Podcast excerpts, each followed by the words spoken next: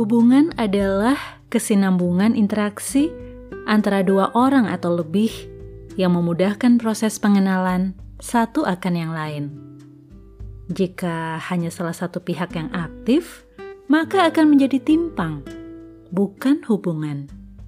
Seharusnya ngobrol, jadinya seperti pengumuman. Harusnya dialog, jadinya semacam monolog.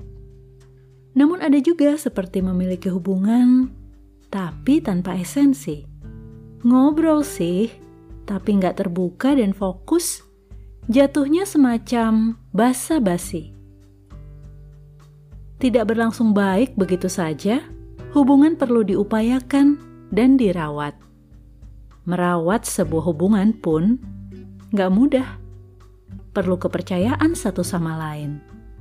Ketika kepercayaan sudah dihianati, hubungan itu tak akan sama lagi.